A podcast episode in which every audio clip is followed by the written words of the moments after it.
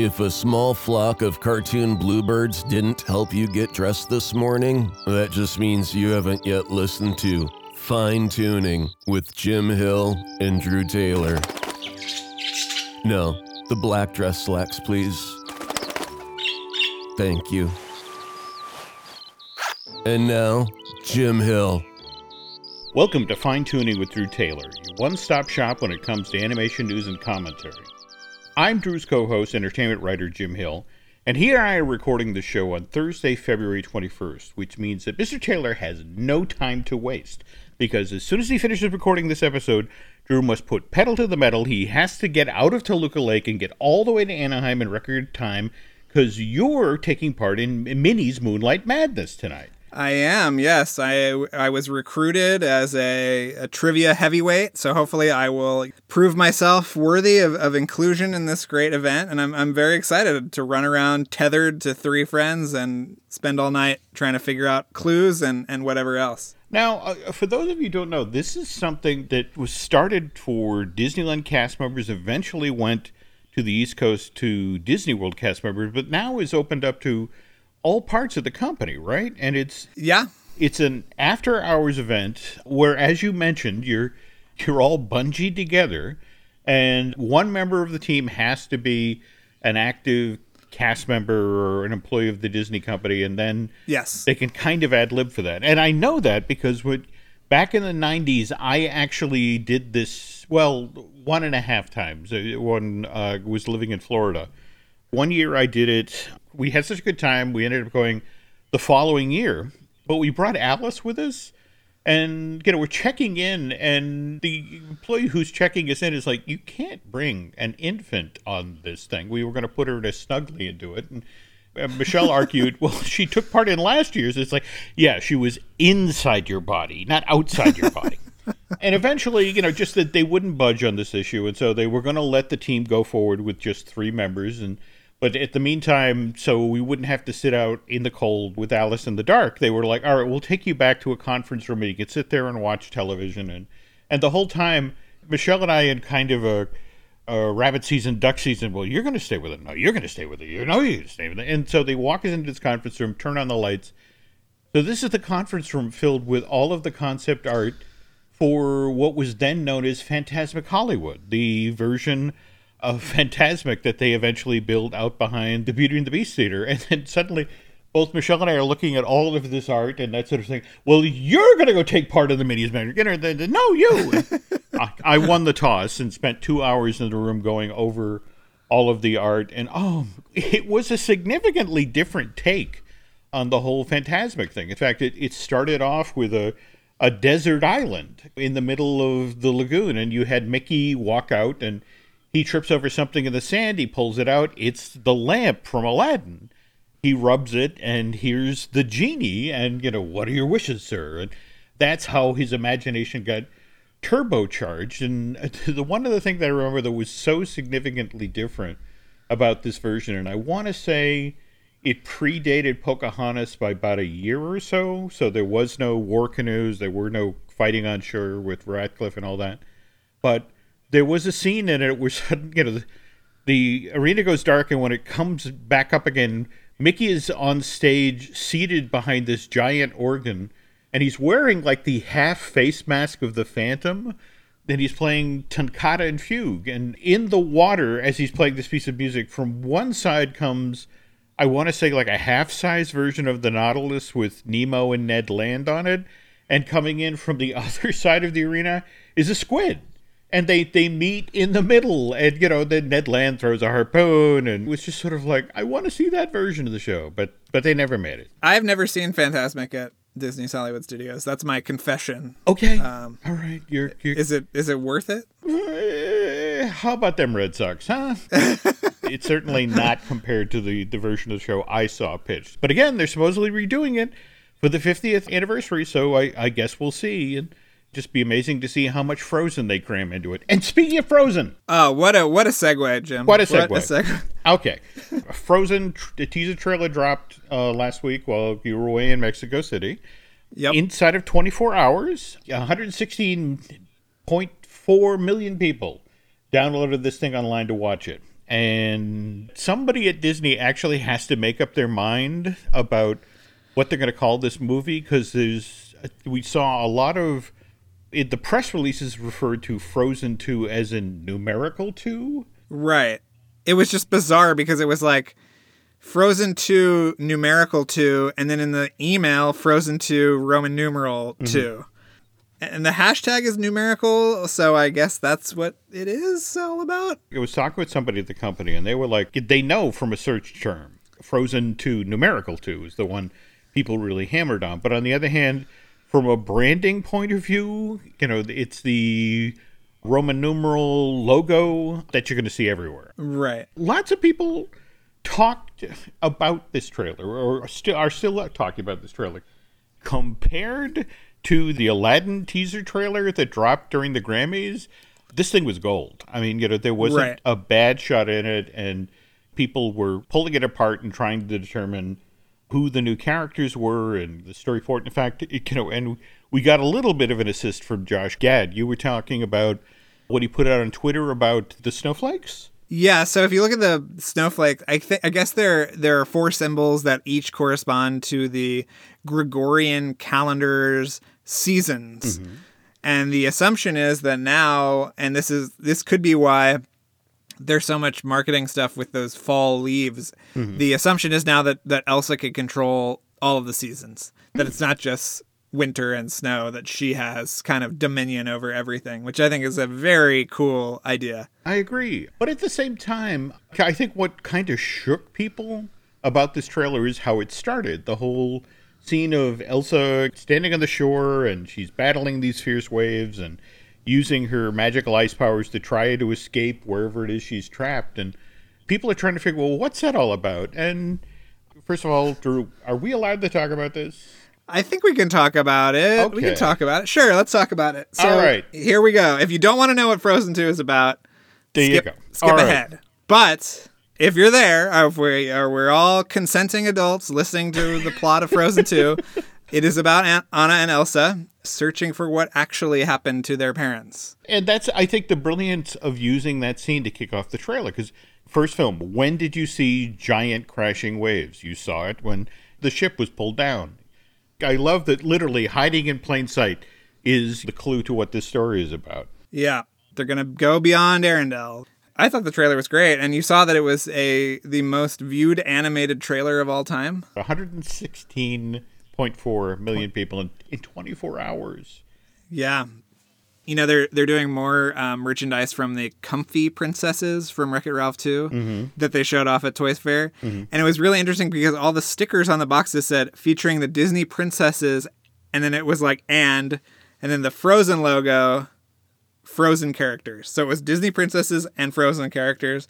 They are clearly not ready to lump Anna and Elsa in with that group yet, even though they were in the scene in Ralph Breaks the Internet. But it's sort of an interesting clue as to where the marketing is going. You know, you'll never know what you'll see at, at Toy Fair as well. I just sent you the photograph that came out of Toy Fair.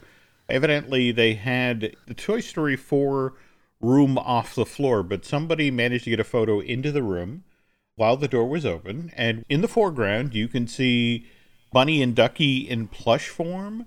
But then behind them, up on the wall, is a character we haven't seen in the trailers, we haven't seen anywhere. It's a guy on a motorcycle. Like, in fact, we're in a white outfit, wearing a helmet, handlebar mustache, and on the front of his motorcycle is what looks like a red Canadian maple leaf. Yeah. That is Duke Kaboom. That is the Keanu Reeves character who we can't really talk about yet, but who is my favorite character of Toy Story 4 without having seen a, a second of actual footage. But yeah, that's that's the character. He looks like a daredevil of sorts and yeah.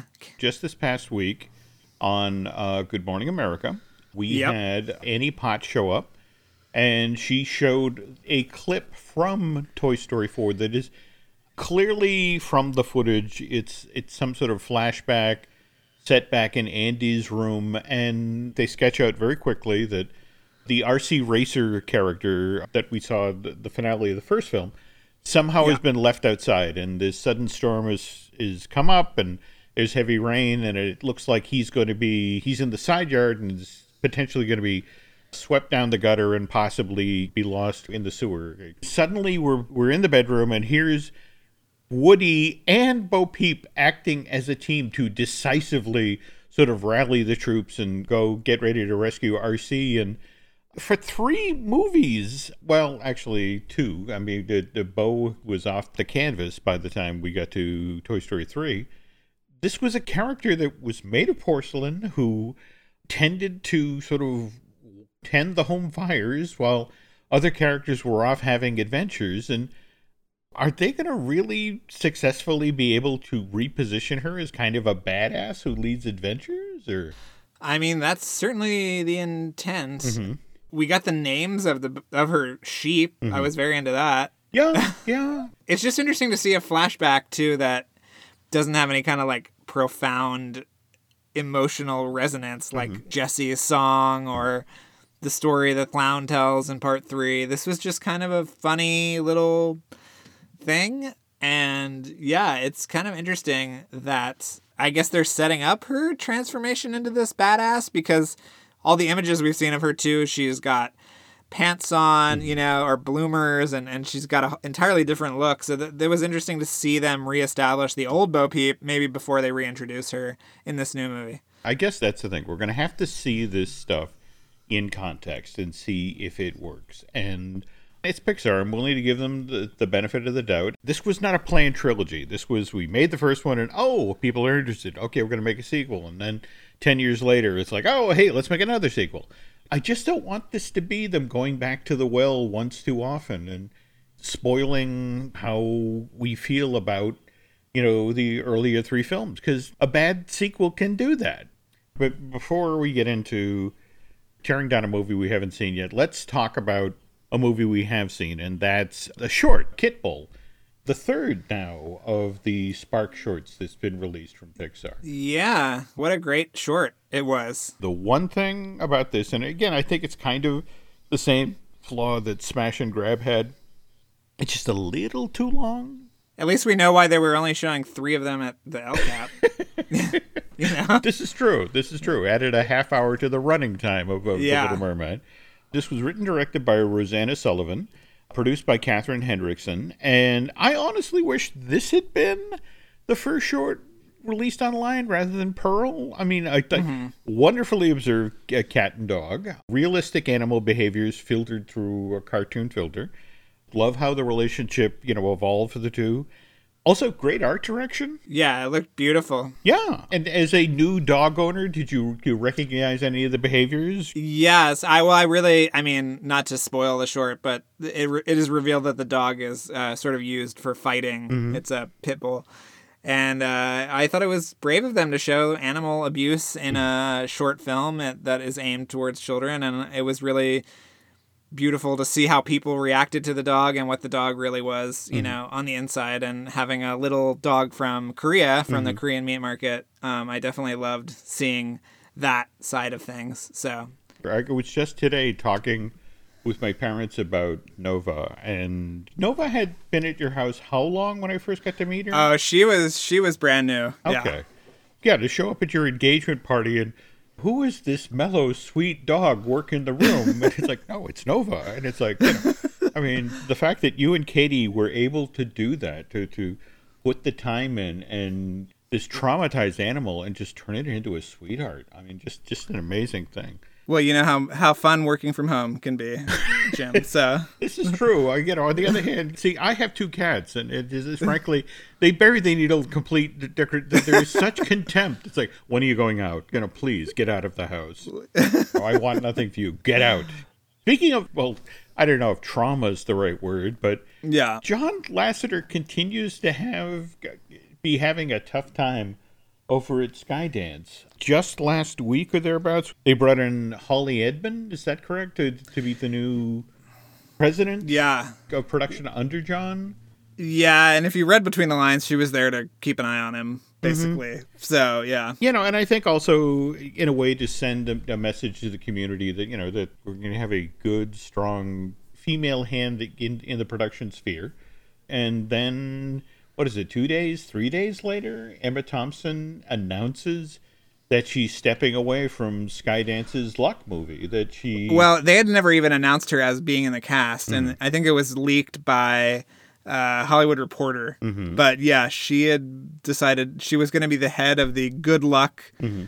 division in this movie. I guess this movie is about sort of bad luck versus good luck. What's interesting about Thompson doing this is that if you take a step back, what, 10 years, she was there at Pixar. In fact, she voiced Elinor for Brave. Is that correct? Yeah, yeah, and she she knew what what happened back then. Mm-hmm. You know, the- So it's really interesting. Yeah, I mean, for people who don't know, Jim, you can run down what what happened on Brave. Brave was basically about Brenda's relationship with her own daughter, you know, sort of filtered through this piece of Scottish folklore. And it was a very difficult production. In fact, to the point Brenda was forced off, removed, stepped away. You know, it depends on who think, you talk to. I think to. the word is fired. Yeah, Yeah, yeah. I mean, you know, what euphemism? And Mark Andrews steps in and finishes. You know, it, it's a good, polished film, but at the same time, in a lot of ways, this is what sort of started the perception, uh, or at least outside of, of Emeryville, that Pixar was a difficult place for, for women to work. And boy, did that then get confirmed by what happened with John last year. But here's the thing I don't understand, Drew. Just before we start recording, uh, yet another story breaks about Skydance about how they were supposed to be sponsoring the Lightbox Expo, and uh, you know a lot of folks in the industry contacted Lightbox and said they were really uncomfortable for this, largely because of Lasseter, and so Lightbox actually sort of disinvited Skydance as a sponsor. The other story coming out of Skydance is they've been inundated with, with applications and demo reels and that sort of thing because so many people supposedly now want to work at this animation studio because John Lasseter is there. So, what's the truth here? I don't know. I haven't heard any uh, anything firsthand, Mm-hmm. but yeah, it's a really interesting kind of like clash of ideology and culture, and I, I don't know. I don't know what to think or what to make of all this. Um, any guidance any of you have, please let us. Let Well, us no, know. no. I, I just I think that the one thing that sort of strikes me about this whole situation is I think in years to come, when people are talking about the wrong way to return to work, they're going to talk about John Lasseter and going to Skydance. That you know this Yeah. was this was too soon. There wasn't enough public penance or whatever it is that needs to be done to turn around the reputation. Well, and there wasn't there wasn't enough private penance either, as we've often talked about. As he never apologized to anybody at Pixar. Um, We're still what it's 2021 before Luck was supposed to drop, right? yeah, So we we're still you know three years away from seeing the first post Pixar film from John Lasseter, and if we get that, there's a lot of people now I've been talking with who were like, I don't know if he's going to last. If you were dealing with this sort of negative press day after day after day after day, and people were nitpicking every single decision you made, how long would you stay? And especially when you are John Lasseter, you have all of your Pixar money. You're still a major shareholder of Disney, and you're more than financially set off. Your children are more than financially set off. Why would you continue to do this? Well, neither of us has his ego, so I think that's the really the thing that is setting us apart because he's got this kind of pathological need to be out there and be the be the guy. But we'll see how long it lasts. I don't I don't think it'll ever be his decision to step away. I think it will always come down to some kind of oversight coming down. But Okay. who knows? Moving on here, folks. We're about to try something new here at Fine Tuning. Just come back for after the commercial break, and we'll explain what the new thing is.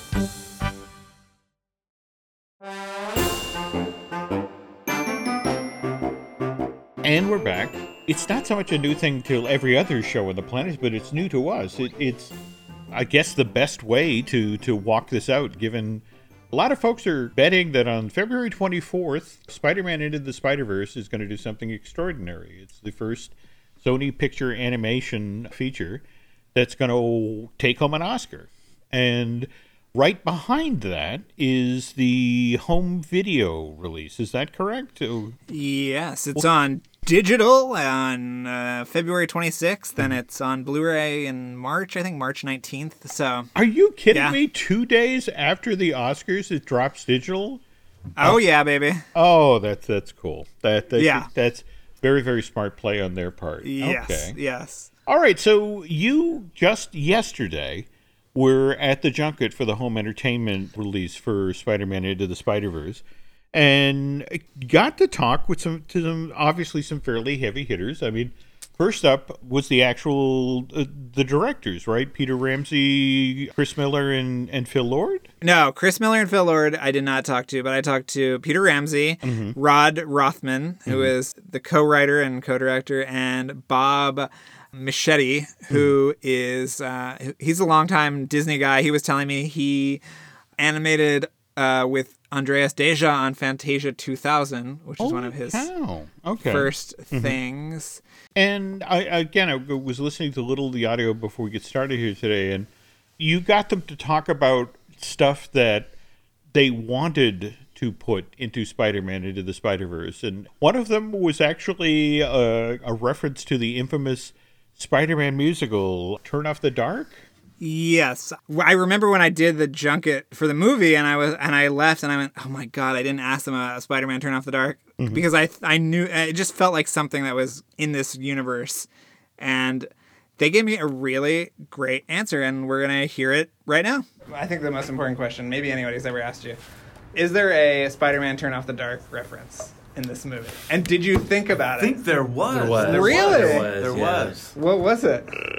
There was. I mean, Remember was- when they were on Aunt, they were at Aunt May's? Yeah, Yes. yeah, we had a scene at Aunt May's before Miles comes running back in uh, after what happened uh, with his family member, uh, with an important family member. Uh, They were watch. There was yes. another attempt to get Spider-Man in the movie. They were into the watching that Dimensions Spider-Man movie. They'd made a movie about the real Spider-Man, Uh-huh. you know, and uh, and then all the Spider people started talking about what you know who played Spider-Man in their dimension. in their dimension. Oh, interesting. uh, you know, and then um, and then Peter Parker, Jake Johnson, Peter Peter B. Parker said there was a musical in my dimension and it was written by Bono, and then everyone laughed, and he was like, "I'm serious, Like, I'm not kidding you guys, that really happened," you know. It was the it was the ultimate punchline. Yeah, but uh, among other things, uh, we found that uh, after a super dramatic moment, you didn't want to then pull out and do like Mm-hmm. wacky Spider-Man jokes and then go back to a super dramatic moment. Right. Yeah. Yeah, have Miles run through have the any door. have any of you seen Spider-Man: Turn Off the Oh, I wish. No. Uh-uh. I I, wish. know. I always wanted to, I wanted to go see the like really Yes. you know flawed one and then come back and see the like rejiggered one. I mean, it would have cost me probably five hundred dollars. I'm sure it's awesome. and money well spent. Yeah, yeah. I'm sure it's awesome. The people, you know, Julie Taymor. I, mean, and, like, know. You know, like, know. I know. Like, on. like, I'm sure it's awesome. But it, I mean, if you read about it, it's like you know this like psychosexual thing. Like Sounds you know, great. Yeah. I mean, why not? That's what we were trying to do. yeah, I mean, Yeah. mission accomplished. I think we did it a little bit better. yeah. Um, I want to talk about the uh, like this crazy extended viewing experience thing. Uh, so, are there uh, sort of every state of animation is represented? I'm assuming in this from storyboards. is, on but it's okay. yeah, yeah, yeah, for sure. But it's not just simply like, oh, here's peeling back the layers of our process. The alt version of the movie is literally, Yeah. um, like we had a three-hour version of this movie. Uh-huh. This is a uh, you know a cut of that that incorporates as much finished film with it. Okay. So so like our editors went back in Yeah. after the fact, after we killed them, they spent a couple more weeks going like, okay, you guys want to do this alt version for the for the Blu-ray, okay, and like recut things that have been thrown away for a year and a half, Yeah. you know, and, Right. and then we had to like look at the tissue, the connective tissue, and like we Yeah. recorded Jake, right? So, yeah, so you're saying that the yeah we recorded a few. Yeah, we recorded a few lines Really? to just make the alt thing To sort make of it flow. work, to make it hang together. Yeah, because we we had such a. I mean, there was there was a very. Um, There's some radical different. yeah, kind of yeah, yeah. You'll be radically you'll trip out when you see the movie. Yeah, Yeah. I'm Yeah. very excited. I mean, Yeah. were, were there things that were fully an- like There's a animated? scene that's One like fully animated. Yeah. Yeah. Really? Mhm. Yeah. Yep. Is there anything that you're particularly excited about people seeing in this version? That one, Well, for, for sure. sure. Yeah, you'll see. It's the bill. It's we always lovingly called it because it takes place on a billboard. A A billboard. billboard scene. Yeah. Okay. But um, it's a really fantastic scene between. It's um, great. I was going to say Jake and Shameik. Yep. Yes, Jake It and is? Shameik. Yes. but That's That's our Miles problem and was we Peter. call them Jake and Shameik. Right. Yeah. We animated it. Yeah, yeah, and they referred to each other by the wrong name, and we were like, "Oh, we can't redo it." no, but it, it really was a scene that, I mean, that's the one that's most emblematic of like this process because that was a scene that we put in different spots in the movie for a very long time because we loved it so much. And at one time, it had a, a real definite purpose. One hundred percent, and then we that purpose was lost um, because we accomplished some of that somewhere else, and then we were just hung on like, oh my god, look at the performances, look at the connection, like this. Let's just hang out with them talking because it's so fun and Yeah. it's It's engaging. It's a It's a, heart-to-heart. it's a real, Yeah. It's a and real it's heart-to-heart really talk. engaging. But like the movie kept going like, dude, we don't need this. We don't need this. And finally, we took it out, and we were like, I guess we don't need it. But Right. now it's in. Right. So you get to. See, but I think Yeah. that's the thing we were talking about Oh. earlier. That's cool about this is that you're going to see all the things. You're going to.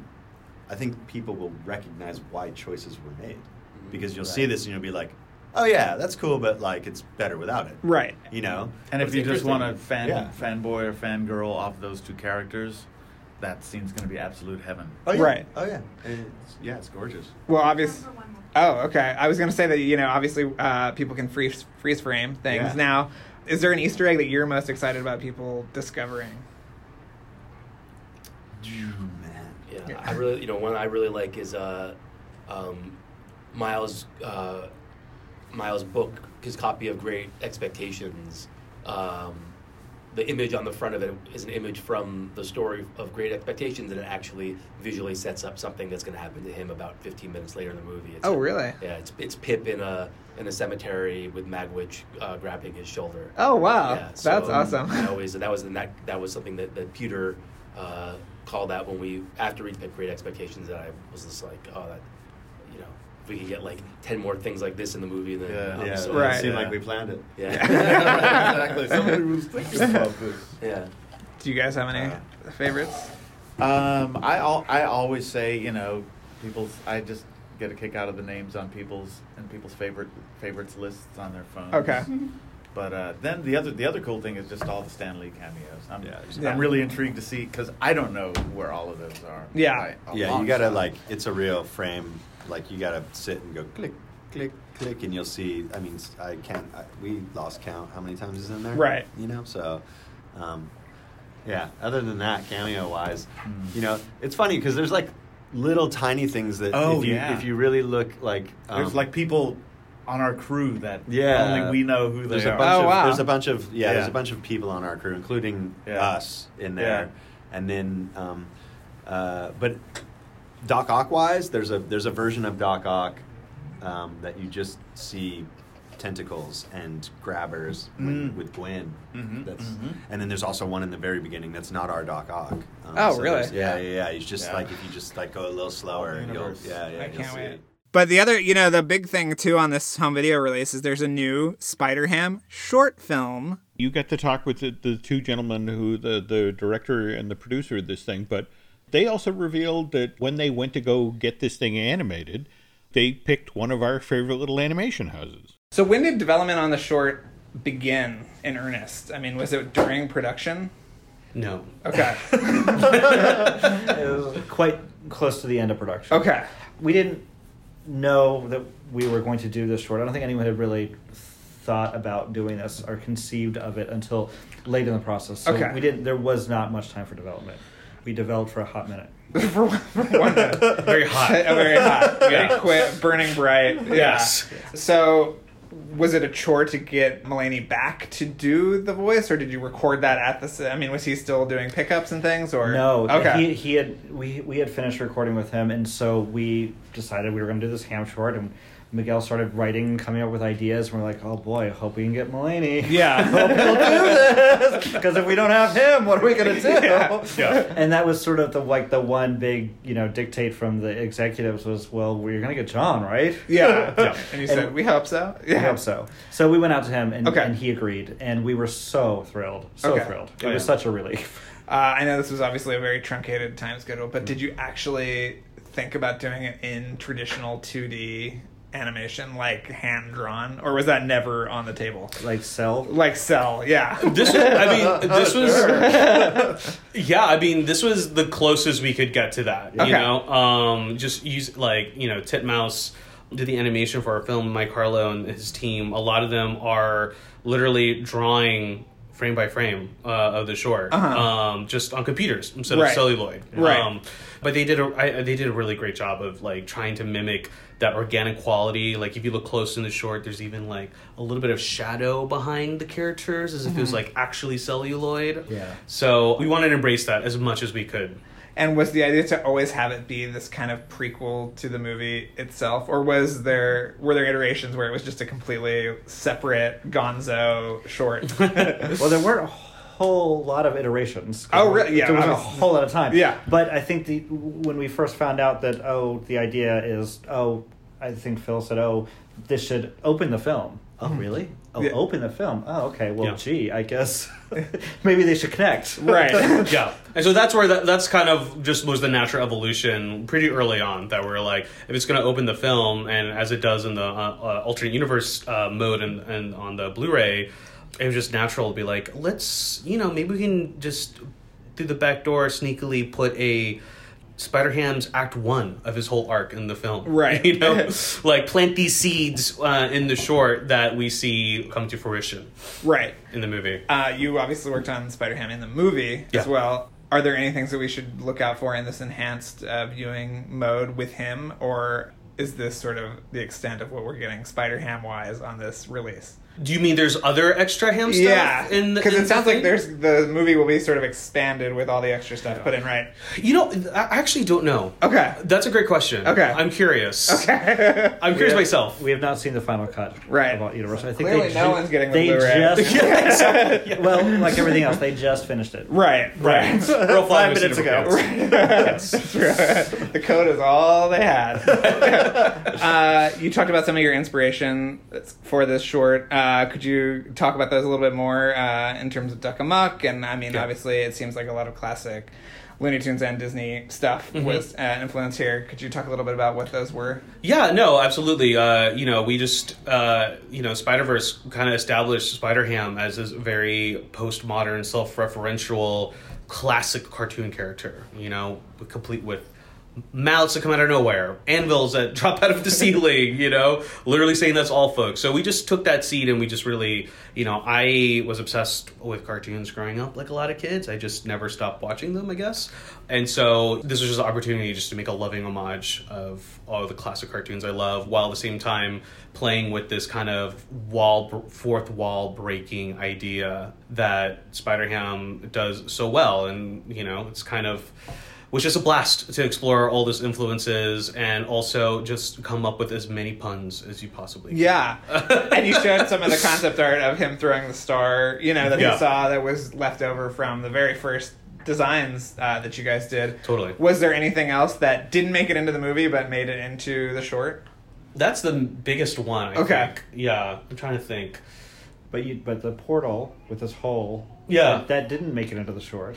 That didn't Um, make it in the short. Um, but that was one of his powers that Miguel had explored early on in exploring the movie. Uh-huh. But had he been able to do that, he would have been far too powerful. and then there's a collider that, Yeah. that brings different dimensions together. So if Ham is jumping through them, how is that going to work? Right. it just ultimately made him like clearly the strongest and most capable spider person. This is him taking off his logo and Yes. r- going through it. Yes. Yes. Right. Okay. So like at a certain point it's like you have to find in a weird way your rules. Right. Uh, what this character can do because if he becomes too powerful then it's just like well just Spider Ham. I mean he's gonna save the day. right. Well, so what were your sort of what was the internal logic that was governing this character besides not being able to jump through wormholes? You know, it's just was like based on, on just like iteration after iteration, like the directors were saying. You know, it's just we did a lot of versions of Ham using the portal. I certainly tried to smuggle as many examples of him using the black hole as possible.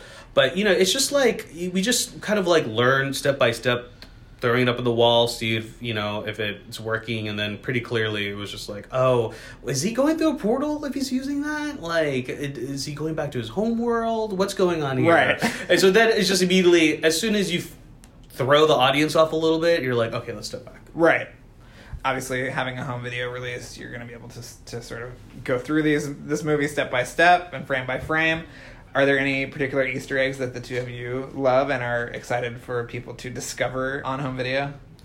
On the the disc, On- yeah. on, the the film. Well, yeah, yeah, on the yeah the main film. That's a great question. Um, I, I, you know, Rodney Rothman, one of the uh, the directors on the film, he asked so many people for just like different alt versions of names and institutions you'd find in New York. Uh, and being a big comic book nerd myself, I really kind of embraced name checking different comic book uh, famous Spider-Man comic book artists and writers. Uh-huh. So if you see stuff like Romita Ramen out there, uh, you know that that was really fun.